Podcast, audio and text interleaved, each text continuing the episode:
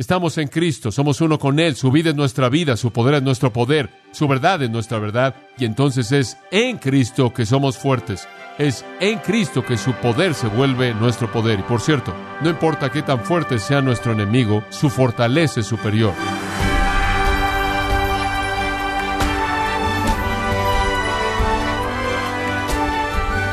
Le damos las gracias por acompañarnos en este su programa, gracias a vosotros con el pastor John MacArthur.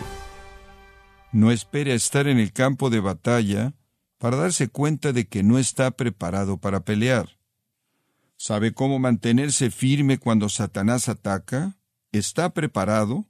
John MacArthur analiza la poderosa defensa que Dios le ha dado en contra de Satanás, parte de la serie La armadura del creyente, en gracia a vosotros. Llegamos a un tipo de introducción breve, una mirada a la primera sección, versículos 10 al 13. Permítame leérsela.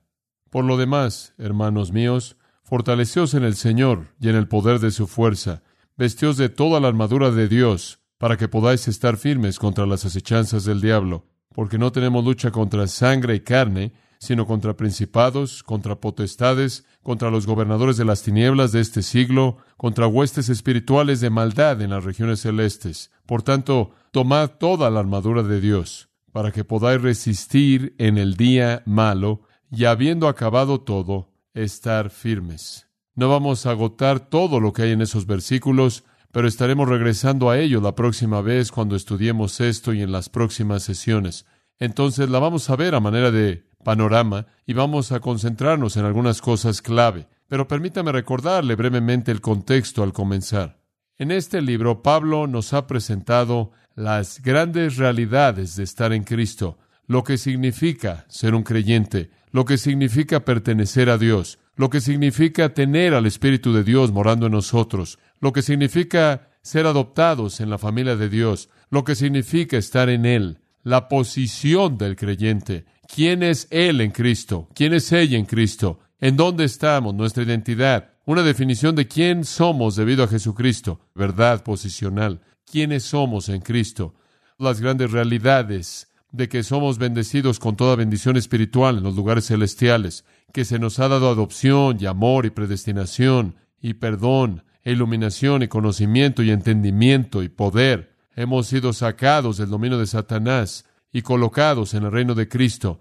Hemos sido destinados para hacer buenas obras que Dios ha ordenado de antemano. Hemos sido movidos, por así decirlo, del estilo de vida del mundo y hemos sido metidos a un nuevo dominio, una unión con Dios, una unión con Cristo, una unión con el Espíritu, una unión con el resto de los creyentes. Nuestras actitudes cambian, pensamos diferente, sentimos diferente, hablamos diferente, actuamos diferente y todas estas cosas son identificadas como las marcas de un creyente en los primeros tres capítulos en el libro de Efesios. Y todo esto según el propósito tremendo de Dios en el misterio de la iglesia, conforme nos ha hecho uno en Jesucristo y nos ha llenado de poder de resurrección. Capítulo 4, 5 y 6, nuestra práctica fue explicada, nuestra posición, quienes somos, nuestra práctica, cómo vivimos, y el apóstol delineó los estándares de la vida que debemos alcanzar. La idea podría ser ilustrada por un auto. Los primeros tres capítulos describen un auto, su motor, su batería, su capacidad,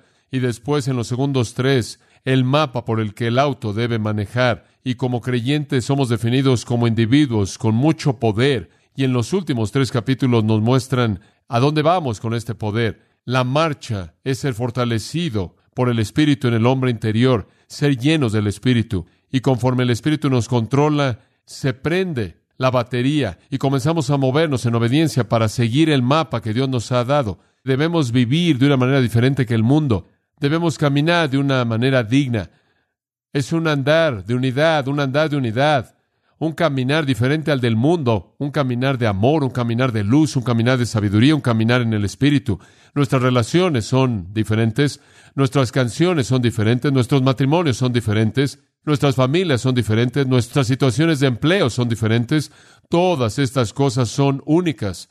Son principios mediante los cuales el creyente debe operar en el mundo. Ahora, pensamos de esta manera, en resumen, tiene todos los recursos, todo el poder, tiene todos los principios para vivir la vida cristiana. Solo hay una cosa que necesita saber. A pesar de todo el poder de resurrección, a pesar de todas las verdades que usted necesita saber que están disponibles a su alcance, no será fácil. Y esta es la manera en la que Pablo quiere terminar su carta.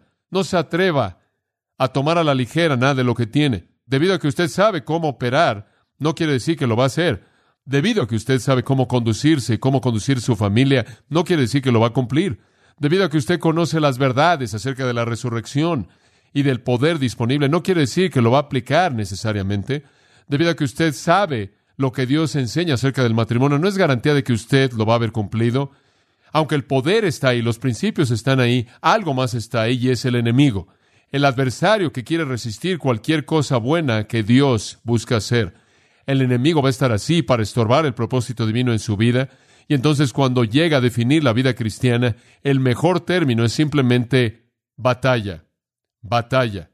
Eso es lo que Pablo usa para hablar en este pasaje. El hecho de que al final de su vida él dijo, he peleado la buena batalla. En su ministerio él dijo, no peleo como el que golpea el aire. A Timoteo le dijo, sé un soldado que soporta las aflicciones. De manera repetida en las escrituras la vida cristiana es vista como una batalla. Cuando Jesús comenzó su ministerio, el enfoque inicial de su ministerio fue una guerra con Satanás, un conflicto con Satanás después de 40 días de ayuno, en el cual Satanás se acercó a él y lo tentó sutilmente tres veces, y la manera en la que su ministerio terminó fue de la misma manera en la que Satanás comenzó a sitiarlo, en el huerto de Getsemaní, y él comenzó a sudar grandes gotas de sangre. Eso nos muestra muchas cosas, pero nos muestra una cosa que quiero señalar, y es que sea que usted esté al principio de su experiencia o al final de la misma, usted va a estar en la misma batalla y si usted cree que va a ser más fácil, está mal. Jesús tuvo un conflicto al principio, pero él no sudó grandes gotas de sangre en el desierto. Eso estuvo al final, cuando estuvo en el huerto. Si hubo algo, fue una intensificación de los esfuerzos del enemigo conforme Cristo se acercó más a cumplir sus metas. Me acuerdo cuando era joven, alguien me dijo, ¿sabes una cosa? Debes comenzar a dar testimonio porque entre más lo haces, más fácil se vuelve. Eso no es verdad. Entre más eficaz se vuelve usted, Satanás trabaja aún más. La gente me dice, has estado predicando por tanto tiempo que debe ser fácil. No es más fácil de lo que fue antes, es igual. Algunas veces, de hecho, es más difícil. Le podría sorprender saber que Satanás quiere estorbarme como pueda de predicar. Peleo ahora más para tener tiempo para estudiar de lo que jamás peleé en mi vida. Digo, es temprano por la mañana, tarde por la noche, y estoy haciendo lo que puedo porque hay tantas cosas que Satanás quiere que haga para atacar la prioridad de enseñar la palabra de Dios. Pero no es más fácil porque es siempre una guerra. Y siempre usted tiene un cierto sentido de cansancio que va de la mano con un gran sentido de logro, porque entre más pelea usted la batalla, mayor es el número de victorias, ¿verdad? Y entre mayor es el número de victorias, mayor es la confianza que usted tiene en Dios, y entre más sabe usted que Dios lo va a sacar adelante, es más emocionante conforme ve usted el poder de Dios en operación. Puedo entender lo que significa en Apocalipsis cuando dice que los santos mueren y dice que descansan de todas sus labores. Puedo entender lo que significa en Apocalipsis cuando los santos mueren y dice que reposan de todas sus labores. Pienso en el cielo en esos términos algunas veces, pero quiero que sepa que mientras que esté aquí, la batalla está ahí y quiero estar en medio de la batalla. El apóstol Pablo dijo en 1 Corintios capítulo 16, en el versículo 8, él dijo, debo tardarme en Éfeso. ¿Por qué? Porque una gran puerta y oportunidad se me ha abierto y hay muchos adversarios. Él dice, tengo que quedarme aquí porque aquí es en donde está más ardiente la batalla. Muchas personas en la vida cristiana, como dije, piensan, tengo que salirme de esto, se está volviendo difícil. Tengo que encontrar un ministerio más fácil. Muchos hombres en el pastorado, tan pronto como se pone la cosa difícil, se tienen que ir. Se da cuenta, tengo que irme. Pablo dice, me tengo que quedar aquí. Aquí es donde la batalla está más fuerte. Aquí es donde la mayor victoria es potencial, es una guerra. Nunca deja de ser una batalla. Vivir para Cristo no es bailar un vals ahí recogiendo flores. Es caminar en medio de un campo minado con francotiradores a su alrededor, francotiradores que no puede ver o percibir porque pertenecen a una esfera sobrenatural que va más allá de su capacidad para concebir. Esta es una guerra y el enemigo es el infierno que está determinado a destruir todo propósito divino y entonces el creyente tiene que verse a sí mismo de esa manera. Somos hijos, sí, somos siervos, sí, pero también somos soldados. Y conforme Pablo dice en 2 Corintios capítulo 10, las armas de nuestra milicia no son carnales, sino son poderosas en Dios. Y estamos enfrentando imaginaciones y enfrentando cosas altivas, dice él, y estamos enfrentándolas para traer nuestros pensamientos cautivos a la obediencia a Cristo. Estamos peleando una guerra que no es simplemente física, no es simplemente carnal, puede tener ese elemento. La batalla contra el enemigo puede venir mediante seres humanos, puede venir, como en el caso de Jesús, mediante la persecución de los hombres, puede venir en forma de burla y maldición y lenguaje abusivo, puede venir en forma de golpes al rostro, puede venir en forma de clavos y lanzas en el costado, puede venir al cristiano en la actualidad, como con los apóstoles, en la forma de ser decapitado o ser matado por causa de Cristo, puede venir en esas maneras y quizás conforme continuamos predicando a Jesucristo fielmente en una sociedad que más y más es impía y humanista, llegará a ese punto. Pero más allá de lo físico, más allá del odio y la persecución que vemos por parte de personas, hay un dominio de seres espirituales que están en guerra con el creyente y simplemente usan el mundo físico como un medio para alcanzar sus fines. No es tanto que los hombres odian a Cristo, como que Satanás odia a Cristo y usa a hombres como sus instrumentos. Él es la fuerza que está detrás de la batalla. Y entonces enfrentamos un enemigo que es tan fuerte y tan inteligente y tan engañoso y tan sutil que si vamos a llegar a cumplir el potencial de nuestra posición, si vamos a llegar a vivir en práctica lo que somos en posición, si vamos a llegar a conocer la plenitud de la vida cristiana, debemos escuchar lo que Pablo dice al final de este libro. No podemos ser tan necios como para pensar que ahora que tenemos toda esta información, podemos salir corriendo y vamos a hacer lo que debemos ser. Vamos a enfrentar toda oposición en el primer paso que demos y a lo largo del proceso mientras que nos esforcemos por vivir en el reino de Dios en los términos de Dios, porque Satanás va a hacer su mejor esfuerzo por oponerse a nosotros. Y entonces, conforme vemos los versículos 10 al 13, permítame compartir cinco cosas con usted. La preparación, la armadura, el enemigo, la batalla, la victoria. En primer lugar, la preparación, y por cierto, esto es elemental. Usted no debe comenzar la batalla cuando no está preparado. Usted no debe en cierta manera andar ahí, no alerta y de pronto a la mitad es derrotado antes de que despierte y se dé cuenta de que está en guerra. Entonces la preparación viene primero y esta es la palabra de Pablo en el versículo 10. Por lo demás, y él dice eso porque es el último en sus temas primordiales en el libro. Hermanos míos, usa ese término porque él quiere identificarse con ellos en la lucha. Fortaleceos en el Señor y en el poder de su fuerza como un principio general al vivir, dependan de la fortaleza de Dios. Eso es lo que él está diciendo. Como un estilo de vida, hermanos míos, dependan de la fortaleza de Dios. Notará dos veces que él usa la palabra en, en el Señor y en el poder de su fuerza, y esa es una realidad cardinal en el libro de Efesios. Estamos en Cristo, somos uno con Él, su vida es nuestra vida, su poder es nuestro poder, su verdad es nuestra verdad, somos uno con Cristo en Él y entonces es en Cristo que somos fuertes, es en Cristo que su poder se vuelve nuestro poder. Y por cierto, no importa qué tan fuerte sea nuestro enemigo, y veremos qué tan fuerte es en un momento, su fortaleza es superior. No puede evitar el pensar en la iglesia en Filadelfia en Apocalipsis capítulo 3 y habla de esta iglesia como una buena iglesia. De hecho, es una de las dos de las siete iglesias a la que no se le da ninguna condenación. Esta fue una comunidad justa de fe y nuestro Señor les dice, tendrán una puerta abierta frente a ustedes. Esta fue una iglesia que estaba alcanzando a otros, una iglesia que fue bendecida por Dios y después en el versículo 8 dice, y tienen un poco de fortaleza. Y sabe lo que es hermoso acerca de eso, es el hecho de que aún un poco de fortaleza preserva la iglesia. Dios es mucho más poderoso que Satanás, al grado que un poco de la fortaleza de Dios es suficiente para vencer a todos los enemigos. ¿Se da cuenta? Mayor es el que esté en vosotros que el que esté en el mundo. Y tan infinitamente mayor que la cantidad más pequeña de poder divino puede vencer a la cantidad más grande del poder del infierno y del enemigo. Y entonces la fortaleza es nuestra en el Señor. En Filipenses 4:13 Pablo dice, todo lo puedo en Cristo que me fortalece. De nuevo, el recurso es nuestro. Amados, yo creo que tenemos ese recurso.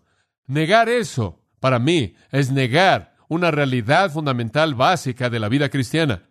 Por no decir nada de ir en contra del pensamiento de Pablo y Efesios capítulo 6. Yo creo que en la cruz Jesucristo dio un golpe mortal a Satanás, como ha registrado en Hebreos 2.14, lo destruyó aquel que tenía el poder de la muerte. Yo creo que todo lo que tenemos que hacer es entrar en esa victoria. Escuche, si Cristo derrotó a Satanás en la cruz y yo estaba en Cristo, entonces yo derroté a Satanás en esa misma cruz. Y así como Satanás ahora está sujeto a Cristo, así también Satanás está sujeto a mí. Así como Él está bajo sus pies, como dice Romanos, Él está bajo mis pies. Yo creo que es un enemigo derrotado. Yo creo que Él no puede reclamar de manera justa a un creyente. Romanos 8 dice, ¿quién acusará a los escogidos de Dios? Debido a que Dios es el que justifica, y si Dios me ha declarado justo, y si Dios ha ganado la batalla, y si Dios tiene la victoria en Jesucristo, entonces esa victoria es mía, y Satanás no tiene poder para resistir el recurso de resurrección que mora en la vida de todo creyente. El punto es este, estamos en una guerra, pero no hay razón por la que perdamos y no hay razón para temer. El recurso divino nos pertenece. Timoteo, como un joven en el ministerio, había llegado a temer. Había llegado a temer. Había sido sitiado por los deseos pecaminosos que rodean a los jóvenes. Él había sido rodeado por personas que estaban hablándole falsa doctrina y eran muy fuertes en lo que estaban haciendo. Él estaba siendo inundado por su propia timidez, de tal manera que literalmente se avergonzó del testimonio de Jesucristo. Él se avergonzó de su compañero en el Evangelio, el amado apóstol Pablo, quien lo había discipulado, y en medio de estos sentimientos terribles de timidez, de temor, de una falta de amor, vergüenza, deseos pecaminosos y todas estas cosas, el apóstol Pablo lo llama en 2 Timoteo 2.1 y le dice, esfuérzate en la gracia que es en Cristo Jesús. Timoteo, no hay razón para esto. Tú reclama la fortaleza que es tuya. Y en el capítulo 1 él dijo, Dios no nos ha dado espíritu de cobardía, sino de poder y de amor y de dominio propio. El punto es este, no hay cristiano, no hay momento en su vida en el que necesita sentir que ha perdido la batalla al enemigo. Dios nos ha dado en Cristo el recurso para la victoria. Aquel que es poderoso para hacer todas las cosas mucho más abundantemente, más allá de lo que pedimos o entendemos según el poder que actúa en nosotros. Ahora, el hecho es que podemos ganar. Sabemos que vamos a ganar la guerra al final porque Cristo nos ha dado la victoria. No hay sentido alguno en el perder las batallas a lo largo del proceso, pero hay algunas cosas que necesitamos saber. En primer lugar, necesitamos tener nuestra fortaleza en el Señor. Y en segundo lugar, tenemos que tener puesta la armadura. Oímos mucho acerca de problemas demoníacos en la actualidad. Los cristianos supuestamente deben estarse preocupando por cómo se libran unos a otros de los demonios. Hay mucho de lo que se llama en la actualidad exorcismo cristiano, que es totalmente opuesto a las escrituras. No hay palabra de esto en las escrituras. De hecho, no hay incidente en todas las escrituras en donde los demonios jamás fueron expulsados de un creyente en ningún momento, en ningún lugar. Cuando Satanás es enfrentado, él es enfrentado en términos de dos cosas. Una, la fortaleza del Señor y dos, la provisión que Dios ha dado a todo creyente en Cristo. Siempre es así. Los rituales y los exorcismos y todo eso se oponen a las escrituras. ¿Por qué? No necesitamos eso porque el recurso está ahí. Eso es lo que quiero que entienda. Está ahí. En Efesios capítulo 1, en el versículo 19, habla del poder hacia nosotros que creemos. ¿Qué tipo de poder? Poderoso. Mucho poder. ¿Qué tan fuerte? El poder que resucitó a Cristo de los muertos y lo levantó y lo colocó a su diestra en los lugares celestiales por encima de todo principado y poder y dominio y todo nombre que es nombrado no solo en esta época, sino en la venidera. ¿Qué tipo de poder tenemos? El poder que conquistó la muerte en la cruz, el poder que conquistó la muerte en la tumba, el poder que exaltó a Cristo a la diestra y colocó a todo ángel y demonio en el universo bajo sus pies. Ese es el poder que tenemos. Ese es el poder hacia nosotros, de tal manera que le digo que todo creyente tiene un recurso dentro de él, que él o ella tiene para enfrentar a Satanás sin importar qué ataques el diablo pueda traer, pero en base a algunas condiciones. Una, que su fortaleza es en el Señor, no en sí mismo. Dos, que Él cumpla las condiciones de la armadura, la provisión que Dios ha hecho. Y entonces la preparación, amado, significa que reconocemos que en Él, Señor, el poder está disponible. Colosenses 1.10 dice, para que andéis como es dignos del Señor, para agradarle en todo, dando fruto en toda buena obra y aumentando en el conocimiento de Dios, fortalecidos con todo poder, según su poder glorioso. Tenemos todo poder, toda fuerza, según su poder glorioso. Cristo, quien nos ha librado del poder de las tinieblas y nos ha trasladado al reino de su amado Hijo, nos ha dado este poder. No hay creyente que no pueda enfrentar a Satanás en términos de poder de la resurrección disponible en Cristo. Y recientemente he oído acerca de un cristiano quien supuestamente tiene demonios y no tiene el recurso para deshacerse de ellos y por eso la gente lo está haciendo por él. Eso no está en las escrituras. Dentro de todo creyente existe el recurso en el poder de Dios para liberar a ese individuo de cualquier involucramiento satánico de cualquier tipo, sin importar qué tan simple o complejo pueda ser. En 1 Corintios quiero que note la palabra de Pablo en el capítulo 10 y en el versículo 12. Dice esto. Así que el que piense que está firme, mire que no caiga. ¿Sabe cuándo es usted vulnerable? Cuando usted no cree que es vulnerable. Cuando usted piensa, tengo toda la información, he dominado el libro de Efesios, inclusive lo he memorizado, tengo toda la información doctrinal, estoy bien, sé qué hacer, tengo los principios. O cuando usted cree que puede enfrentar a Satanás. Yo puedo enfrentar eso. Tengo todo el equipo necesario. El punto es este. Cuando usted cree que lo puede hacer, no puede. Pero por otro lado, cuando usted depende de Dios, no hay nada que Satanás le pueda hacer a usted que demande que usted pierda la victoria. Observa el versículo 13. Por otro lado, no os ha sobrevenido ninguna tentación que no sea humana, pero fiel es Dios. Ahora observe, todo esto depende de quién es Dios. No solo su poder, sino su fidelidad para hacer que ese poder esté disponible. Dios es fiel, quien nos dejará ser tentados más de lo que podéis resistir. Dios nunca va a permitirle a Satanás que ataque la vida de un creyente que sea más de lo que ese creyente puede enfrentar, ¿verdad? Sino que juntamente con la tentación dará también la salida para que podáis soportar. Nunca habrá un momento en esta guerra en la que necesite usted perder. Nunca habrá un momento en el que usted no pueda vencer en Cristo, si usted depende de Él.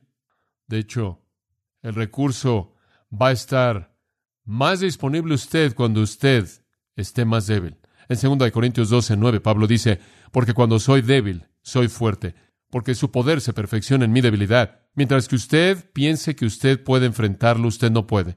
Cuando usted sabe que no puede y depende de él, entonces él puede. Si usted es un vigilante que está cumpliendo con su deber, digamos que usted está protegiendo, usted está esperando que llegue algún ejército enemigo, de pronto el ejército enemigo viene, se acerca a su fuerte, ¿qué hace usted?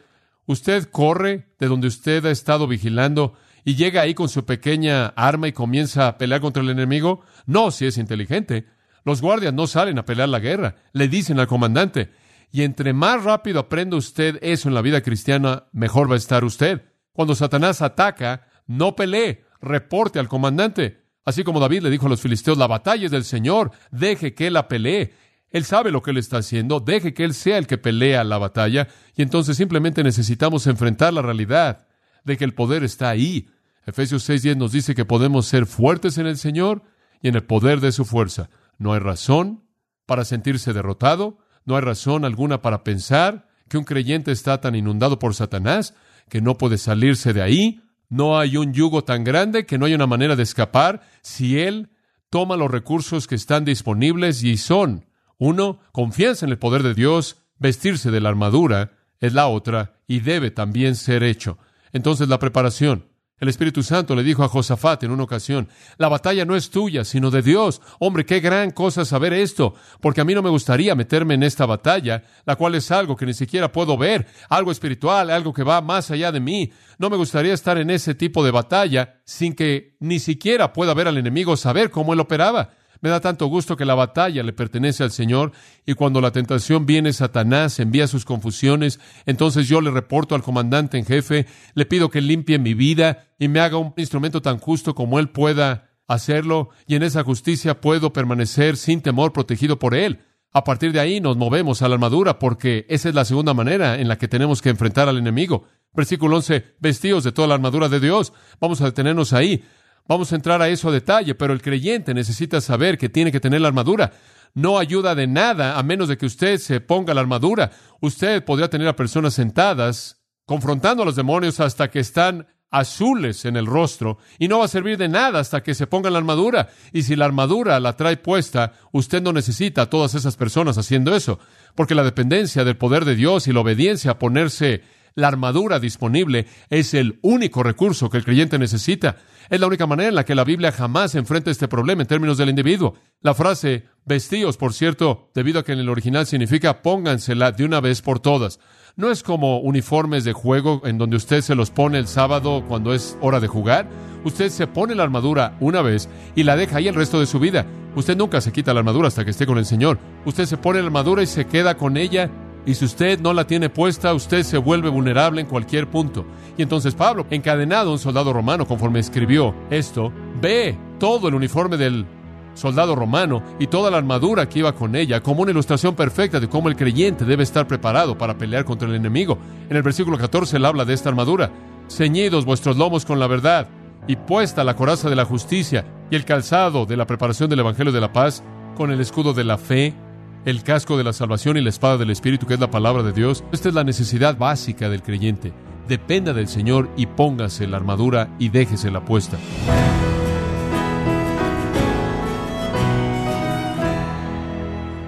John MacArthur nos recordó que estar preparados para la batalla significa reconocer que es el Señor quien nos da el poder que necesitamos.